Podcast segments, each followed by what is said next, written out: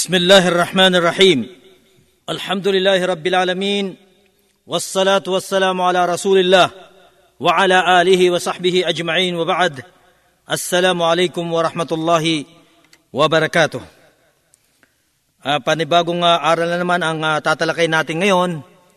Ito ay ang uh, tungkol sa mga alituntunin ng al-ghusl o ng uh, pagligo.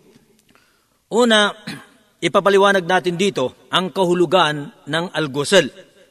Ang ghusl ay ang uh, pagdaloy ng tubig, ng malinis na tubig sa lahat ng bahagi ng katawan ng may kasamang uh, layunin sa paglilinis para sa sala. At ang uh, tungkol naman sa pagkalihitimo o di kaya ang patunay na ito ay nasa batas ng Islam, sinabi ng Allah subhanahu wa ta'ala sa surat Al-Ma'idah, aya ika-anim, wa in kuntum junuban fattaharu. Na ang ibig sabihin nito, kung kayo ay nasa kalagayan ng junub, ay kailangan nyong maglinis.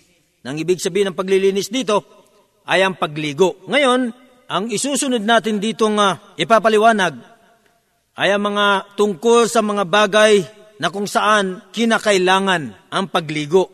O di kaya, ang pagiging obligado ng pagligo. Una, ang paglabas ng punlay o similya. Ang paglabas ng similya ay isa sa mga dahilan na nagiging obligado ang pagligo. Maging ito ay sa babae o sa lalaki, natutulog o gising, sinasadya o hindi sinasadya, basta't pag lumabas ito, kinakailangan maligo o ang pagligo ay obligado. Sapagkat ang propeta sallallahu alaihi wasallam ay uh, iniugnay niya ang alituntunin nito sa kapag ka nakita yung similya, yung tubig. Kaya tulad na sinabi natin, sa paglabas nito, sinasadya, hindi sinasadya, natutulog o gising, kinakailangan maligo. Pangalawa, na dahilan na ang pagligo ay obligado, ay ang uh, pagpasok ng ari ng lalaki sa ari ng babae. Ito may, na, uh, may lumabas na similya o wala, kinakailangan maligo. Iba ang alituntunin ng uh, pagtatalik ng lalaki sa kanyang asawa dahil ito ay nakaugnay sa pagpasok ng ari ng lalaki sa ari ng babae. Na kahit walang lumabas na similya, kinakailangang maligo. Sa madaling sabi, kung ito ay uh, nagkadikit lang, hindi kinakailangang maligo. Ang ilan pa sa mga dahilan na ang pagligo ay obligado ay ang pagtigil ng regla ng babae o di kaya yung dugo na lumalabas sa babae sanhin ng panganganak. Kaya kung kailan tumigil ang dugo ng regla ng babae o di kaya ang dugo ng nifas, yung babaeng uh, kapapanganak, dito kinakailangang maligo. Ayon sa mga naiulat na mga hadith. Kaya itong uh, head at saka nifas ay iisa lang yung alituntunin. Ang ilan pa sa mga dahilan na nagiging obligado ang pagligo ay ang uh, pagkamatay. Ang ibig sabihin, kapag ka namatay ang isang Muslim, ito ay uh, obligadong paliguan. Ayon sa naiulat ni Ummu Atiyah, Al-Ansariya, sumakanya nawa ang kaluguran ng Allah. Siya ay nakapag-ulat an Ummi Atiyata Al-Ansariya radiyallahu anha anna Rasulullah sallallahu alaihi wasallam dakhala alayhinna hina tuwfiyat ibnatuh faqala igsilnaha thalathan aw khamsan aw akthara min dhalik idha ra'aytunna. Nang ibig sabihin nito, ang propeta sallallahu alaihi wasallam o ang sugo ng Allah minsan ay pumasok sa kanila nung mamatay ang kanyang anak na babae, anak ni Ummu Atiyah al-Ansariya, ang sabi ng propeta sallallahu alaihi wasallam, paliguan niyo siya ng tatlong beses o di kaya ng limang beses o higit pa dito kung yun ang pagkaakala nyong mas mainam. Kaya ang pagpaligo sa isang namatay na Muslim ay isa sa mga obligadong gawin na isinasatungkulin sa mga taong naiwan niya. Ang ilan pa sa mga dahilan na nagiging obligado ang pagligo ay ang uh, isang di sumasampalataya na kapag ka ito ay uh, yumakap sa Islam. Matutunghayan natin dito ang naiulat ni Qais ibn Asim فعن قيس بن عاصم رضي الله عنه أنه لما أسلم أمره النبي صلى الله عليه وسلم أن يغتسل bimain wasidrin. Nung yakapin niya ang Islam, si Qais bin Asim, siya ay pinag-utusan ng propeta sallallahu alaihi wasallam na maligo ng uh, tubig at ah, uh, kampur.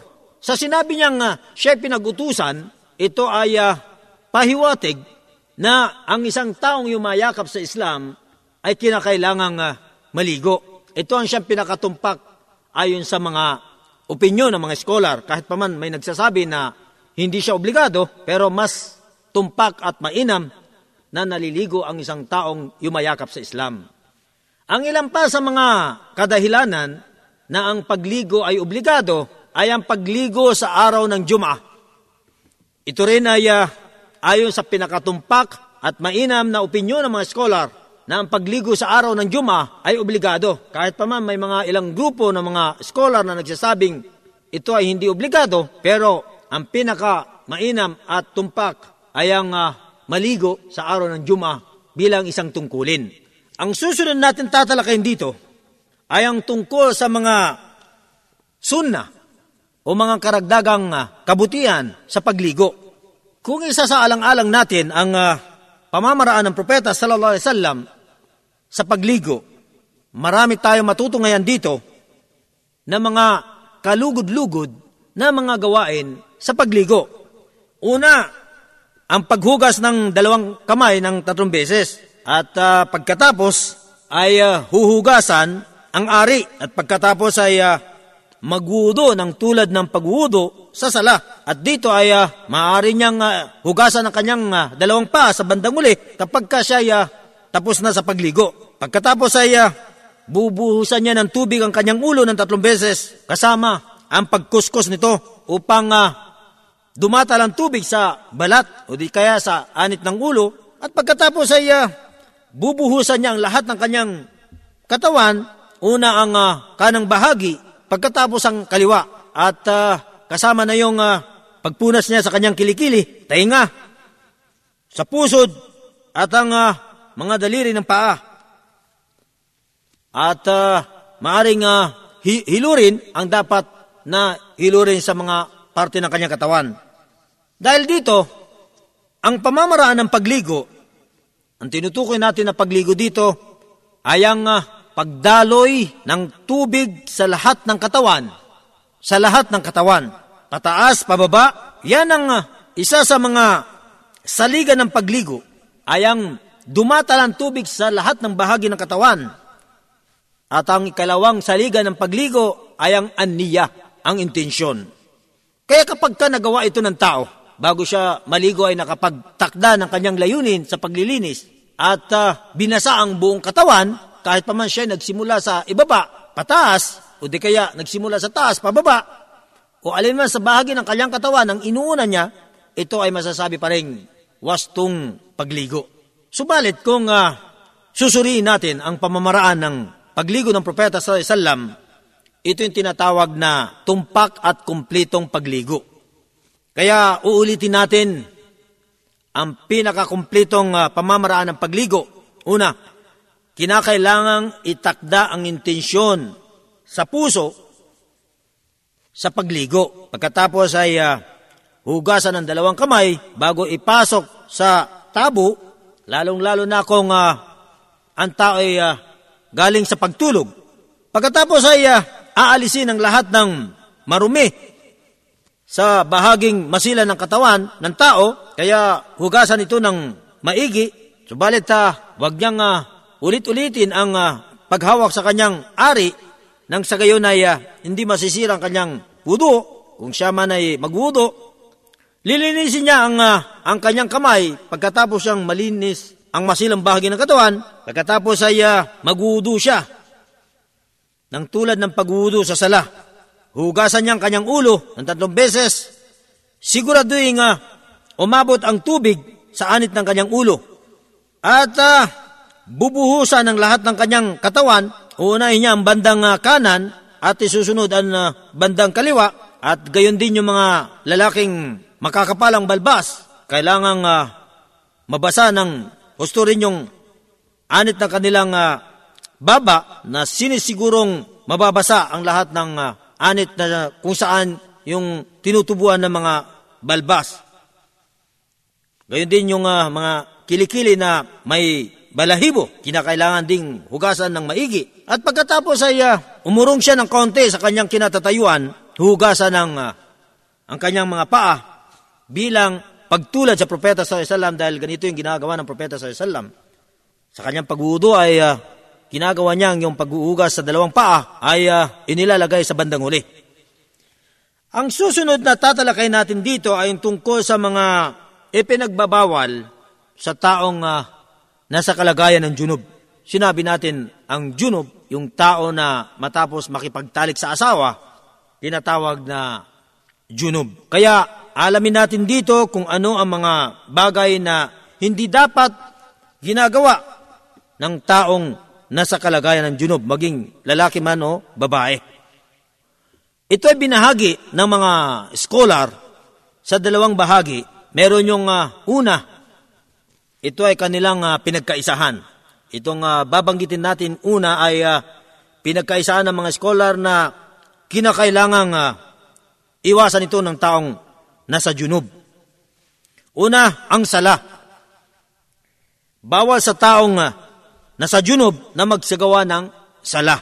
Hanggat hindi siya nakakapaglinis, huwag siyang magsasagawa ng anumang uri ng sala o pagdarasal. Dahil sinabi ng Allah subhanahu wa ta'ala, Ya ayuhalladhina amanu, la taqrabu salata wa antum sukara hatta ta'lamu ma taqulun wala junuban illa abiri sabil hatta tagtasilu. Surat An-Nisa, ayah 43. Nang ibig sabihin ng talatang ito, Sinabi ng Allah subhanahu wa ta'ala sa Suratun Nisa, aya 43, o kayong mga sumasampalataya, huwag kayong lumapit sa sala habang kayo ay lasing upang sa kayo na uh, mapagtanto ninyo ang anumang sinasabi ninyo. Gayon din ang uh, taong nasa kalagayan ng junub. Hindi pwedeng lumapit sa sala. Maliban na lamang yung taong dumadaan lang, halimbawa sa sa masjid, sa moske, dumadaan lang siya, hindi siya tumitigil. Kaya dito sinabi ng Allah subhanahu wa ta'ala, hatta tagtasilu, hanggat hindi kayo nakakapagligo. Nang ibig sabihin ito, hindi pwede magsagawa ng sala ang taong nasa junub. At ito ay uh, pinagkaisa ng mga scholar. Nagkakaisang uh, sila na bawal magsala ang taong nasa junub. Pangalawa, na ipinagbabawal sa taong uh, na sa junub ay ang pagtawaf sa Kaaba. Likaulihi sallallahu alaihi wasallam, innamat tawaf bil bayti salah. Katotohanan, ang pag-ikot sa Kaaba ay sala, pagdarasal. Tulad ng sinabi natin, hindi pwede magsakawa ng sala ang taong nasa junub. Dito sa sinabi ng Propeta sa Sallam, tinawag niyang ang pagtawaf sa Kaaba ay sala. Kaya hindi pwedeng magsagawa ng tawaf sa tahanan ng Allah kung hindi nasaganap na kalinisan. Ang uh, ikalawa ay yung mga babanggitin natin dito, nagkakaiba ang mga opinyon ng mga scholar dito. Una, ang pagbasa ng Quran sa pamagitan ng uh, memorya. Ang ilan sa mga scholar ay uh, e pinagbabawal nila ang taong nasa junub na magbasa ng Quran. Samantala, ang iba sa kanila ay uh, ang pagbasa ng Quran sa taong nasa junub. At uh, ito yung pinakatumpak at mainam. Dahil uh, ito yung uh, isinalaysay ni Al-Bukhari bilang pagbibigay sa laysay ayon sa naiulat ni Ibn Abbas radiyallahu anhuma na nakikita niyang walang masama sa pagbabasa ng Quran sa taong nasa junub. At uh, ito ay uh, tumutugma sa pangkalahatang pahiwatig ng hadith ni Aisha radhiyallahu anha anna Rasulullah sallallahu alaihi wasallam kana yadhkurullaha ala kulli ahyani. Sumakanya nawa ang kaluguran ng Allah, siya ay nakapagulat si Aisha na ang sugo ng Allah sallallahu alaihi wasallam ay lagi nang sinasambit ang Allah sa lahat ng kanyang sandali. Ang ibig sabihin, walang pinipiling kalagayan ng propeta, maging sa junub o hindi, ay nananatiling sinasambit ang ngalan ng Allah. Ayon sa pangkalahatang kaulugan nito, kasama na yung pagbasa ng Quran. Subalit, mas mainam na ang taong nasa junub o di kaya yung babaeng nasa buwan ng regla ay umiwas sa pagbasa ng Quran hanggat maaari. Pangalawa, yung paghawak ng Quran. Ito ay katulad din ng sa una, nagkakaiba rin ang mga scholar dito, maari bang hawakan ng nasa junob ang Quran o hindi? Ganon din yung babaeng nasa buwan ng regla. Isa lang yung uh, alituntunin nito sa nauna nating nabanggit, yung pagbasa ng Quran, paghawak ng Quran, mas mainam na hanggat maari ay uh, iwasan ang magbasa ng Quran, ang humawak ng Quran ng taong nasa junob o di kaya yung babaeng nasa buwan ng regla. Ang pangatlo ay ang uh, pananatili sa masjid. Dito nagkakaiba rin ang mga opinion ng mga scholar.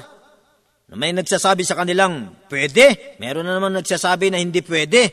Pero ang pinakatumpak at mainam ay yung nagsasabing pwede na manatili sa masjid ang taong nasa junub. Kaya lang, mas mainam na magudo siya. Kung hindi man siya makapagligo, magsasagawa siya ng udo kung nais niyang manatili sa masjid. Lima thabata an Ata ibn Yasar qala ra'aytu rijalan min ashabi Rasulillah sallallahu alaihi wasallam yajlisuna fil masjid wa huwa mujdibun ay ala janabah.